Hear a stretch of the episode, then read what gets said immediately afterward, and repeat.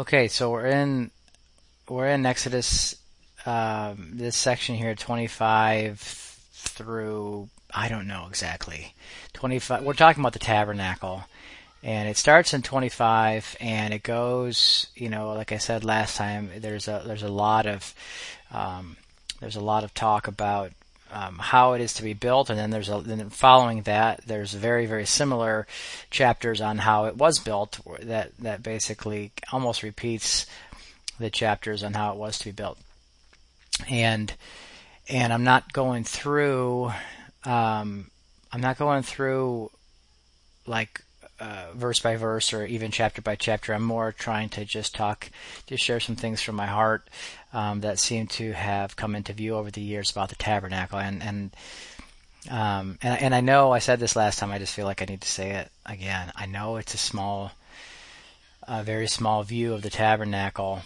um, and and I don't. So I don't want you to think uh, more of I mean, you know, some some of the things I'm saying here are things that I feel like I've seen uh, clearly, and and and maybe they're what I mean.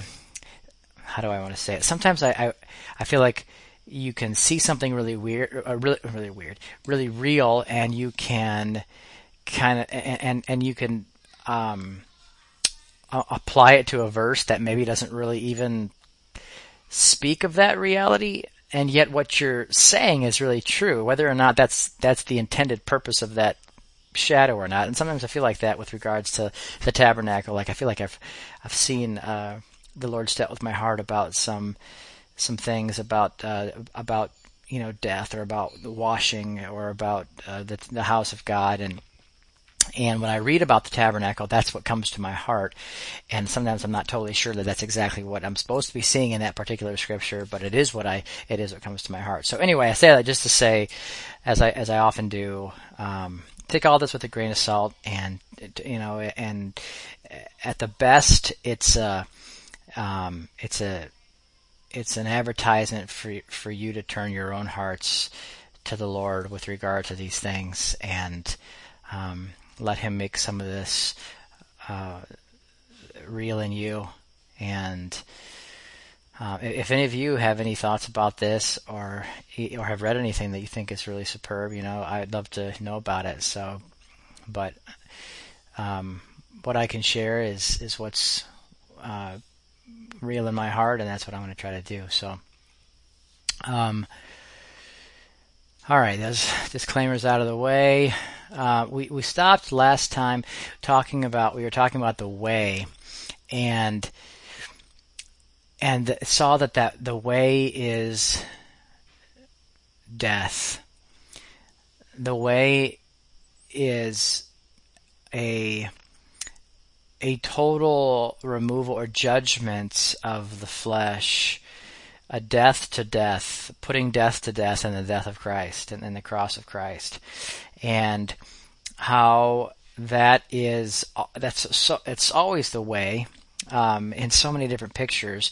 Um, I mean, you can say Christ is the way, and, and but what is what is it about Christ? What is, what did he have to do when he said he had to when he had to go and prepare?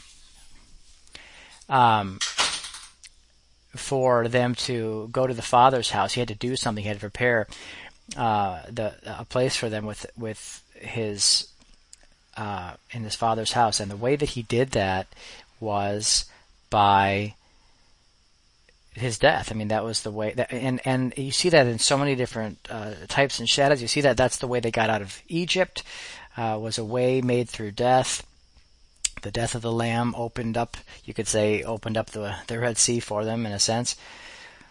And death is just, and we focused on that. I'm not going to go back into all that again, but, um, we, we kind of ended up talking last time, if I remember correctly, about how nothing lives beyond the door except for Christ. And His living, present spiritual work in the soul. Nothing remains really. You know, I know a lot of things can remain in our unrenewed mind that the Lord is is putting away through um, the shining of His light in our heart, showing us His finished work, showing us what He has judged and put away at the cross, and and and yet it needs to be put out of our hearts through the through the renewing of the mind or the revealing of Christ or uh, um, there's a number of ways to talk about that reality growing in faith. Um, so so there's there's nothing beyond that door that the only thing that lives beyond beyond that way beyond that door is Christ all and in all and our journey then or the thing that begins to make that true in us is um, when the heart begins to be unveiled, or the, the heart be, ha, has the veil taken off of it to see the glory of God, to see where God has placed it, to see what God has done, to see where, uh, and there's so many scriptures that come to my mind immediately, you know, like Exodus 19. We talked about this a while back. Uh, you have seen what I did to the Egyptians and how I raised you up on eagle's wings and brought you to myself uh, to make you a, a nation of kings and priests and and and God begins to try to teach them that reality. He tries to show them the truth because the way brings them into something, but unless they know the truth, they're not actually free from what they knew before. Does that make sense? The, the way the death of the cross, being baptized into Christ's death, actually brings us into that work. And yet, if we don't, it's only to the measure that we'll walk around in our in our hearts. We'll walk around in slavery to that which the the only thing that we know, the darkness that we know. Uh, even after being born again, the darkness that still resides and and reigns in our unrenewed minds. We will that will be our reality to the measure that we don't know the truth. So knowing the truth is an incredibly vital and powerful thing. It's not just learning true things. It's waking up into a completely true and other than reality. And, and the difference there, man, I can't, I can't say it strong enough. Um, words don't cut it. And, and, and so there's a bunch of scriptures I mean that are just popping into my head right now as I say this like in, in John chapter 8 where Jesus says you know he, he says to those who are uh, who who believed in him he said to those who believed in him if you continue or if you abide or if you remain depending on your translation in my word then you will know the truth and the truth will make you free. And someone says, well, I thought he was already talking to believers. They must already know the truth. Well, they know that he is the truth, but that's different than knowing the truth that he is. You see, they, they know that he, that Jesus Christ is the truth. And every Christian, everyone that's born again knows that Jesus Christ is the truth, but, but far fewer know the truth that, that is Christ. Because knowing the truth is that, that that Christ is is the the soul being it's it's the soul that has been joined to Christ waking up by by his own light by his own revealing uh, the soul waking up out from among the dead and seeing and living in and possessing and taking hold of and and knowing in a in a in a union type way uh, the the life that now is in the soul. And, and it's a, and, and unless you know the truth, you'll never be free. See, freedom isn't, I don't know how to I don't know how to chop up the words exactly or or, or, or define them all perfectly, but I, I, I what I want to say is that uh, salvation, get, getting born again, brings you brings you into God, brings you into the, the covenant with God, and, and truly does bring you out of the, the first man and the, and the, and the, and the world, crucifies you to the world. But, but it's, But knowing the truth is where freedom starts. That's where the rubber meets the road when it comes to freedom, when it, when it comes to actually becoming free from something. A lot of times believers don't even know what they're supposed to be free from. They, they actually think that their flesh has now been made free so that they can live their lives when really their, their flesh is the thing that they're supposed to be becoming free from. They're, they're supposed to be free from Adam and, and people a lot of times think that Christ purchased freedom for Adam. We're, we're just really confused and and you don't know you don't even know what you're a slave to. You don't know who your enemies are. You don't know what bondage is. You don't even know the nature of your bondage until the truth until until you start to visit that laver which is the second thing in the tabernacle which is why I'm, I'm talking about all this. Because the laver to, to me at least in my heart that laver they the priests had to wash their hands and their feet um, in the laver whenever they offered unto the Lord, whenever they went into the into the sanctuary or offered uh, uh, anything on the uh, on the altar of God, and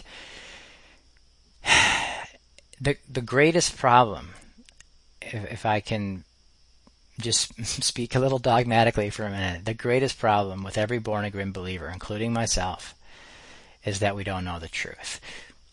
We know a lot of true things and we know that, that we have the book that has a lot of tr- truth that that that is all you know is true words.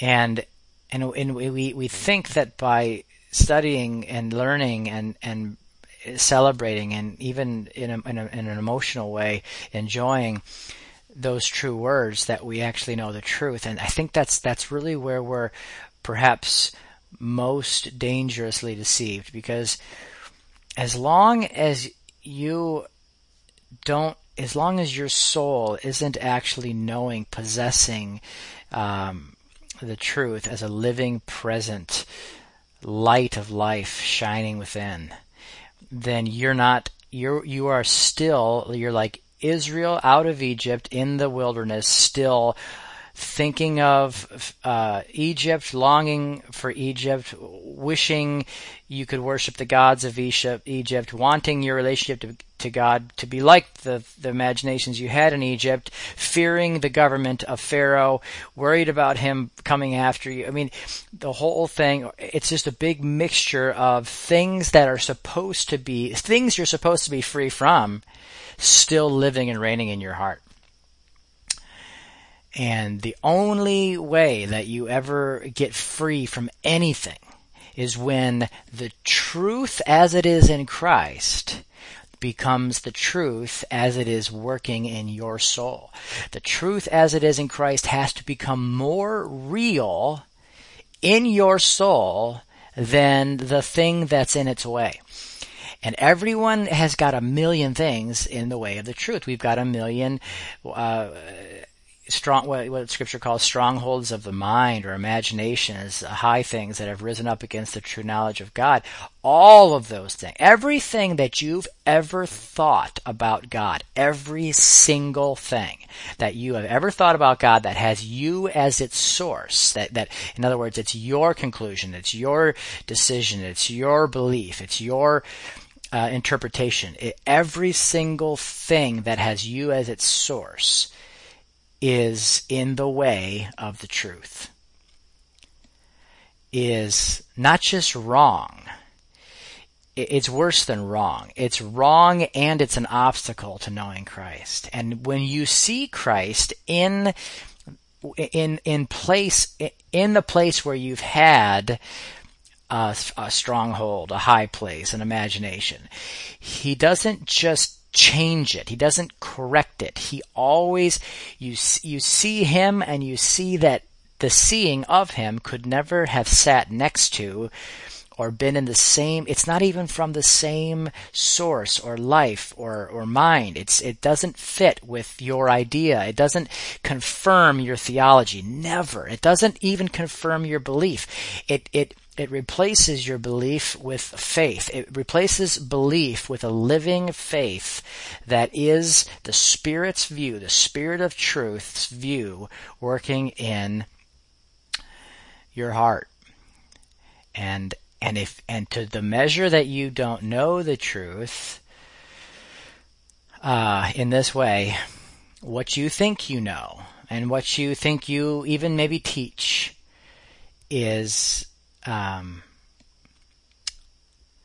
I know this sounds strong and I don't I don't know it's it's but it's true and and I'm not doing anyone anyone any favors not to say it I it, what you think you know that isn't a present uh, perspective that was given to you in the light of His appearing is your worst enemy. It stands there and opposes the Lord. It rises up in your heart and says, here is knowledge. It is this idea, this concept, this interpretation that I have in my brain. It's something that I learned from a book. It's something that I heard someone say. I ha- that is knowledge. That is understanding. But that that's just not it. You you can't hold spiritual knowledge in that vessel. You cannot do it. You have to you have to take it as I've been talking recently. You have to take it from the Lord's hand. You have to eat it presently from the Lord's hand. You have to it's as soon as it's a memory, it's dead. It's not food. And I don't know.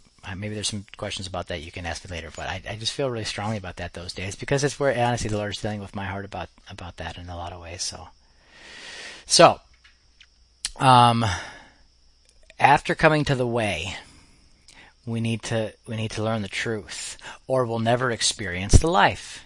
Okay, you come to the way, you have to know the truth, or or what you'll experience is your life.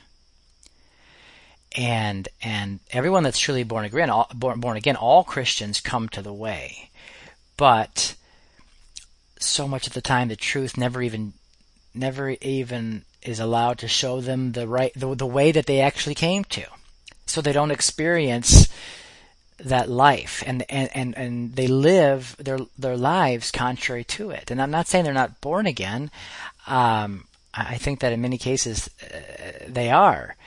And yet what they think is Christ, what they think is Christianity, it's like Paul says, they will suffer loss, yet they will be saved, but, but as one passing through fire. They will suffer loss. What will they suffer the loss of? Everything that they think is going to stay. Everything that they think is part of the, the, the gold, silver, and precious stones that's really wood, hay, and stubble. It's, it's, it's it's all if it's not uh, of the same nature as the fire, then it can't stand in the fire. If it's not if it's not part of light, then it's exposed by light and cast out. And and, and so I think that the laver has to do with this uh, with this reality. I don't know.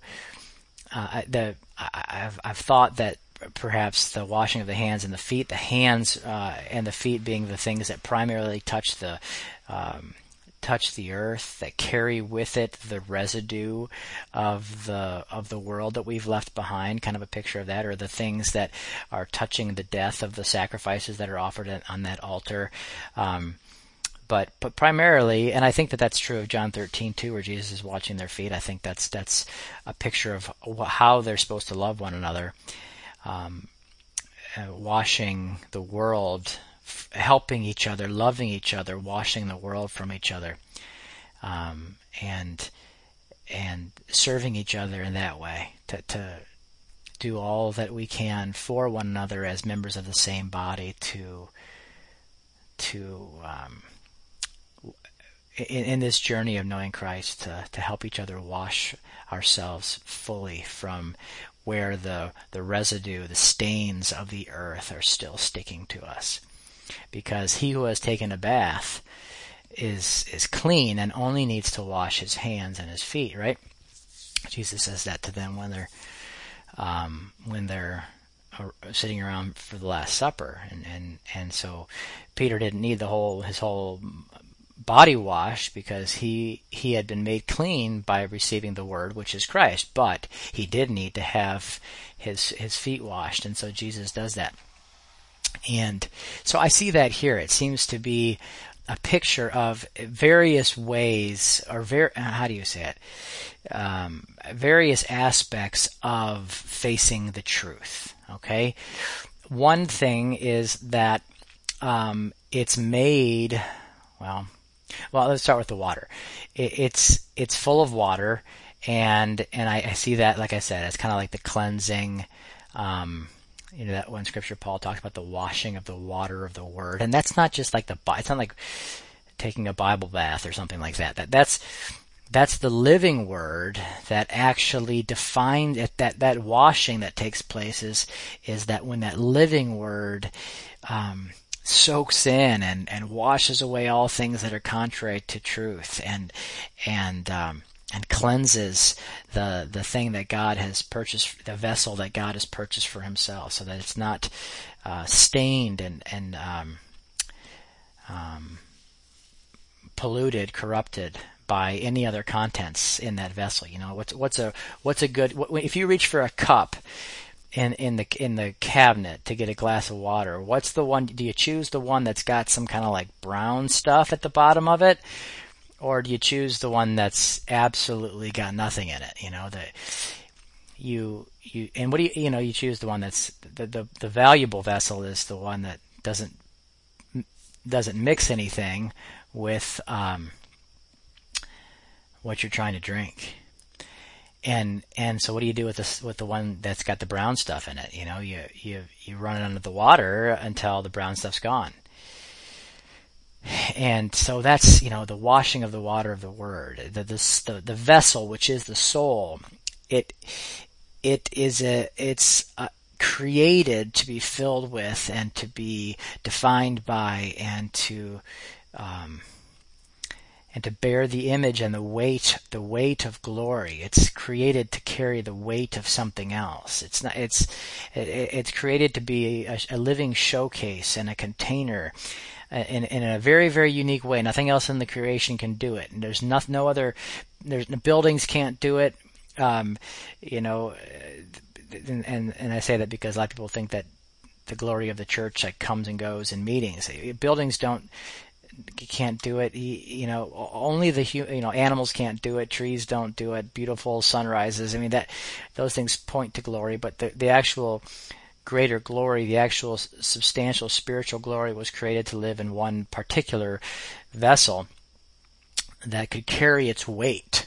In fact, that that word glory, uh, I think, if I'm not mistaken, actually is is a Hebrew word that that actually uh, is comes from the word weight or weightiness you, the the glory of God uh, fills up his vessel and doesn't let anything else in it. That's what he desires, and, and you see that in a number of Old Testament pictures too, like when he fills up the tabernacle of Moses, and Moses couldn't even go in, or fills up the temple of Solomon, Solomon, all the priests fall on their face and can't even do anything. He doesn't want his vessel tinctured with other substances. So, um, Okay, so but the other another thing that's interesting about these mirrors, as it says in a couple places, that they were made out of the um, brass mirrors of the daughters of Israel, and I just think that's just too um, such a strange little detail that is just too perfect to be not important. Um, that it didn't say that you know brought together their earrings and and made it. They made it out of their mirrors, and uh, so and because and the reason I think that's essential is because there's there's a number of uh, both pictures and specific verses that have to do with facing the truth or knowing the truth or being washed from what isn't true or being cleansed from the wrong image uh, it, with a mirror. The mirror is but but see, it's a different. It's a looking glass, but or, a mirror, but it's not the kind that you you you think of. It's the mirror of God. The mirror that God describes is it, it doesn't show what you see in that mirror. It shows what God sees. It does. It's the play. It's the place you go to to see a, you see, to see God's perspective. God, you could say God goes to this mirror to see himself in the person of Christ, so to speak. He's, and that, that might that might be heretical in some way that I don't understand. But uh, what what I mean by that is like I don't mean there's literally a mirror, and I don't mean God's looking around for His reflection. I just mean that this this language of a of a mirror is the it's like the thing into which God um, the thing that displays or shows a perfect representation. Um, yeah, yeah, I can put up the diagram again. That's a good idea, Ryan. There you go. So, yeah, so there's, you know, the altar is uh, the burnt offering is right there at the door, and the next thing you bump into before you get into the sanctuary itself is the laver, and the laver is this big, you know, round bathtub-like thing. All right, so yeah, so there's the diagram.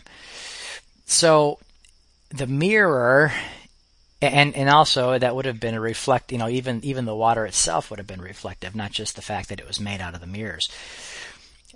And and so there's there's a there's a few places you're probably already thinking of a couple of them in scripture where the mirror is directly associated with us seeing a true view of what God has done and being changed as long as we keep looking into it into the thing that it's showing us okay? Uh, the, the the the two most prominent ones are um, the uh, Second Corinthians uh, chapter three at the end, where he's the whole thing is about the first and the second glory, the glory of the former and the glory of the latter, and how looking into his looking into the glory of the Lord. We are beholding, how does it say it? We are, we with unveiled face behold as in a mirror the glory of the Lord and we are transformed into that image from glory to glory. So what are we seeing in the mirror? We're not seeing our flesh. We're not seeing the, the nature that God has put away. We're not really even seeing ourselves either. We're really seeing the one who defines us. We're really seeing, you know, it's not really about our own glory in any way at all. It's about Him, the glory of the Lord. And as when He is revealed, then, then we are revealed together with Him where He is. When He is revealed, Colossians chapter 3, then we are revealed together with Him in glory. So we're there where he is, but he is the defining of us. And no one ever sees him and glories in themselves. You, you just can't. You can't look in this mirror and ever, you can't look in this, unless you walk away and forget what you saw, which is what James talks about, right? You, you never look in this mirror and see yourself and say, wow, you know, like, look what God's made me into. You don't, you don't ever see that in the mirror. You might see that in your imaginations.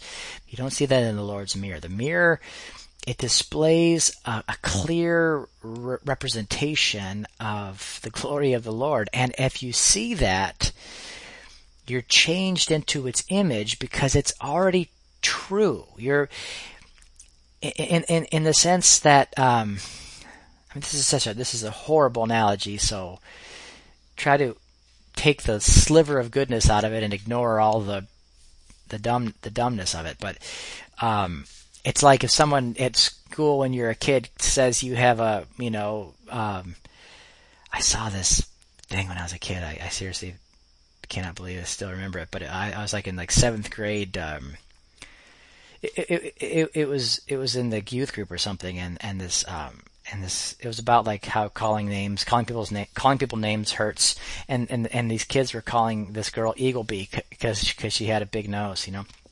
Well, she actually didn't have a big nose, but they just called her that. And she would go look in the mirror, and how like she would actually see like this eagle beak in the mirror, and uh, and, and she like was really sad, and I forget what happened, but the whole point was like don't call people names because it hurts. But like to use the eagle beak analogy for my for my for my story here. So like let's say she goes and she actually gets a clear mirror and she looks at it and her nose is totally normal and like and and and she she keeps looking and the truth of it looking in the mirror doesn't make something true. Looking in the mirror makes her know what is true, you know, so that she becomes free from this eagle beak lie. Okay, then again, that's a really bad analogy, but Um, but the, the truth of it is this God has brought us into Christ, given us a new life, made Christ unto us righteousness and wisdom and sanctification, given us the mind of Christ, all of which we don't even know. We don't even see it in the right light. And we come to this mirror, we come to this laver, we start to wash in this laver, and what is underneath that scum, or underneath that deception, or underneath that uh, lie, is what the true mirror of God shows you is this this amazing reality that begins to a finished true reality that begins to wash away from um, from our soul everything that's contrary to it. And and so a whole lot of things died there at that door that are still alive in your heart. What does the laver do? It washes them out of your heart you know, they're already dead, but the residue stuck to your hands. You know, or uh, God put put to death so much in the cross of Christ. Do you have any idea how big that death is? You won't until you look in that mirror and see what's dead to be dead and see what's alive to be alive and stay there and don't don't walk away and and be a forgetful hearer of the word that God has implanted in you. See, that's what the whole, that whole section there in, in first James hinge, first James, the first chapter of James hinges upon the, the way that it says, uh, in, that God has, uh, generated us again. How does it say? Let me look it up here. Hold on. Give me a second.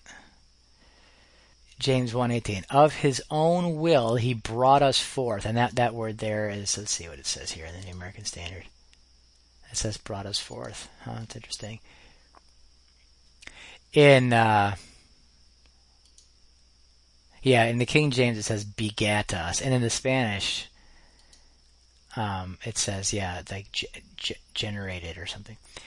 So um, he brought us forth by the word of truth. He birthed us by the word of truth that we might be a f- kind of first fruits of his creatures.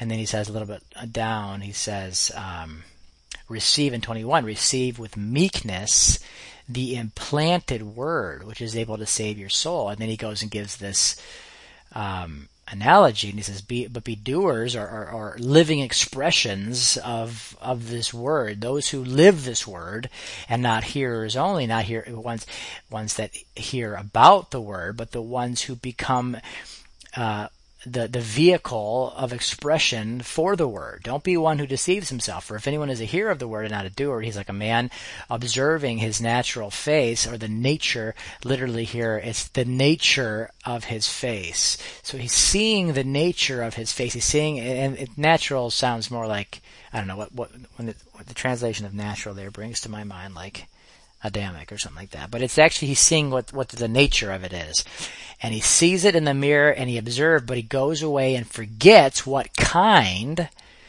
what what nature he was. But he who looks into the perfect law of liberty and continues in it is not a forgetful hearer, but a doer of the work, one who will be blessed in all that he does.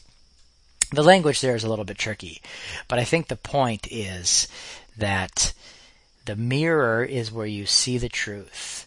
And yet, how easy is it to catch a glimpse of that truth, walk away, forget what you see, and become one who remembers, uh, uh, uh, uh one who who ha- ha- doesn't forget what he's heard, and yet cannot, by standing in the presence of it, by standing there, gazing upon it, and being changed into that Im- image, uh, become an effectual doer or a living uh, a living witness or one who bears the nature uh, who becomes an expression of of that implanted word. Does that make sense? So anyway, I say that because the laver was made out of mirrors. It kind of is a you know a, a, a mirror in the sense of a, a reflective pool, and the um, and and both of those things, both the water washing and the mirror itself, to me, speak of um, facing the truth. Okay, where we are, where our hearts are washed, continually washed from the the the residual uh, stuff of the first man, first creation, first covenant that stick to that stick in our unrenewed minds. Not they're not really in Christ, but they're working in us because we don't know Christ. So we go to the mirror of the Lord, we see his view of what he's accomplished, and we are conformed to that view. We're conformed to his view. We are we are known. That's another one that has to do with the mirror because, and Christians always I don't know. They they they do um, some things with First Corinthians 13 that they they they make. He he talks about how beholding in a mirror, you know, we see in part, and and he talks he's talking about spiritual gifts and how they are in part. And he talks about the coming of the fullness and the fullness replacing the the, the partial. And I, I think what, what is very, very common in, in the church today is to just immediately assume that the coming of the fullness um, is off in the future when you die or, you know, with the rapture or something. But I feel like the whole point of that chapter and everything that Paul is saying there is that the spiritual gifts are just the, the natural touches or taste, the part of what we should be coming to know and experience in fullness, and the fullness replaces the partial. And that's what he goes on to say when he says, when I was, when I was a child, I thought like a child, ate like a child, whatever, like a child, but when, I, when, you know, but now that I become a man, I put away childish things. And here's the, here's the things of the adult. He goes on and says, here's the, here's the things of the adult that, uh, and it's faith, hope, and love. And the greatest of these is love. And those are the things that the substance of which is, um, you know, it's like, why would I need a prophetic word for someone to tell me that God loves me if, if the love of God is being rooted and grounded in my heart? You know, or, or whatever. Why would I need a touch or a taste of the, not that the spiritual gifts are bad or that they're not real, they are, but they're temporary, they're, they're touches of God in, natural experience um, in, in the natural realm that point to the the growing up, the true forming of the life and nature of God. And again, that works through this mirror reality where the things of the child are put off and the things of the adult are put on. Um, okay, so beyond the laver, there is life. There's life in that temple. Uh, there's life in that tabernacle. But the life beyond the laver is not I but Christ. You know, beyond the laver, Israel existed in the house of God, but only as the stones in the breastplate of the high priest. He defined Israel. They had been judged. In fact, the the the, the the breastplate is called the breastplate of judgment. And, and, and it even says, when Aaron wears this breastplate of judgment into the house of God, he will bear the judgment of Israel before the Lord at all times. Remember that verse? I don't, I didn't write that down. It's just it's, but it's in there. He will bear the judgment of Israel before the Lord at all times. So you're in the house of God. You have been crucified with Christ and nevertheless there's life. Nevertheless you live, but not you, but Christ who lives in you. There's, you're alive, but you're alive as one of the living stones in the breastplate of the Lord in the tabernacle. Okay, so the stones weren't just bouncing around on their own in there, you know, just ro- like a rolling stone gathering no moss, you know, in the in the tabernacle, just you know, rolling up underneath the veil, checking things out. They were in a very specific place, defined by a uh, defined by a very specific person. They were in, they, they, they, they experienced life and they were precious and they were, they were, uh, they made it through the fire, but only because they were they were in the breastplate, in the bosom, in Christ. You see how that picture becomes so so essential. And every time that uh, you know the, the the priest went into the sanctuary of God, there they would be, and he would bear them. He would bear the judgment of all Israel before the Lord forever. And see, that's why I, that's you know people. Um, people say they want to know the truth, and and I know that some people, and I, I believe that the people that are listening right now probably are among those people who do. But so many people want to know, say they want to know the truth, but they don't want to they don't want to visit the laver. They don't really, the truth shows you to be, shows what you've called your life, the thing that you've known your life to be. It shows that to be something that gets washed off in the laver. It, it's not the thing that remains after the washing. You see, the truth really you could say it kills you, but what it really does is it shows you to be dead. You can't see the truth and keep the thing that you've known to be your life. If you, if you want to know the truth, you have to lose that thing that you've called life. And until you are willing, at least in some degree, to lose what you've known life to be, which is the very thing that needs to be judged from your soul until you're really willing to do that, until the Lord has brought your heart to a place where that makes so much sense and that feels so real. And the thing that you want freedom from more than anything isn't, isn't just, eh, it, it, it isn't just hard times and difficult stuff and bad relationships and financial problems. It's not that. And it's not even just religiosity and organized church nonsense. It's not that. It's bigger than that. The thing you really want to be free from is you. And, and, and when, when the Lord finds that stirring in someone's heart, I, I believe that he can begin to sh- there's room for some of the truth to start to to work. And the truth is never because the truth is to is to wash away the man that doesn't appear inside the sanctuary of God. And you're to be alive in that sanctuary yet not I but Christ. You see? You, usually the part of us that is like saying we want to know the truth that's asking a bunch of questions and wanting a bunch of answers. That's the part that won't even appear in the mirror. You know, you think the mirror is broken. You go to the mirror, you, you know, you bring your Windex, you clean it off real good, you look in it and you're not there. You see Christ and you say, what's wrong with this mirror? It, it doesn't show, it doesn't show the man that most people are looking for in that mirror. You know, it it shows that man dead. That's one of the things you're going to see in the mirror, but it's not going to it's not going to show show you uh, fixed or changed or made strong or or it, it, in fact it makes makes you so so the view of yourself in the mirror is this vessel that is um, has nothing but him and uh, and you have to be willing to, to lose your life in, in a real way.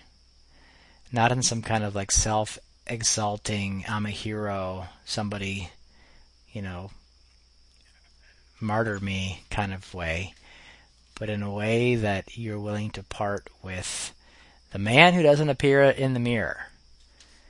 Um, and at least to some extent. I mean, no one's no one's willing to jump into that with both feet uh, right from the beginning, but to some to some extent, that's when truth begins to to uh, appear in your heart. So, okay, so you could bring. So, so there's life in the sanctuary, okay, and everything within the sanctuary is an experience of life.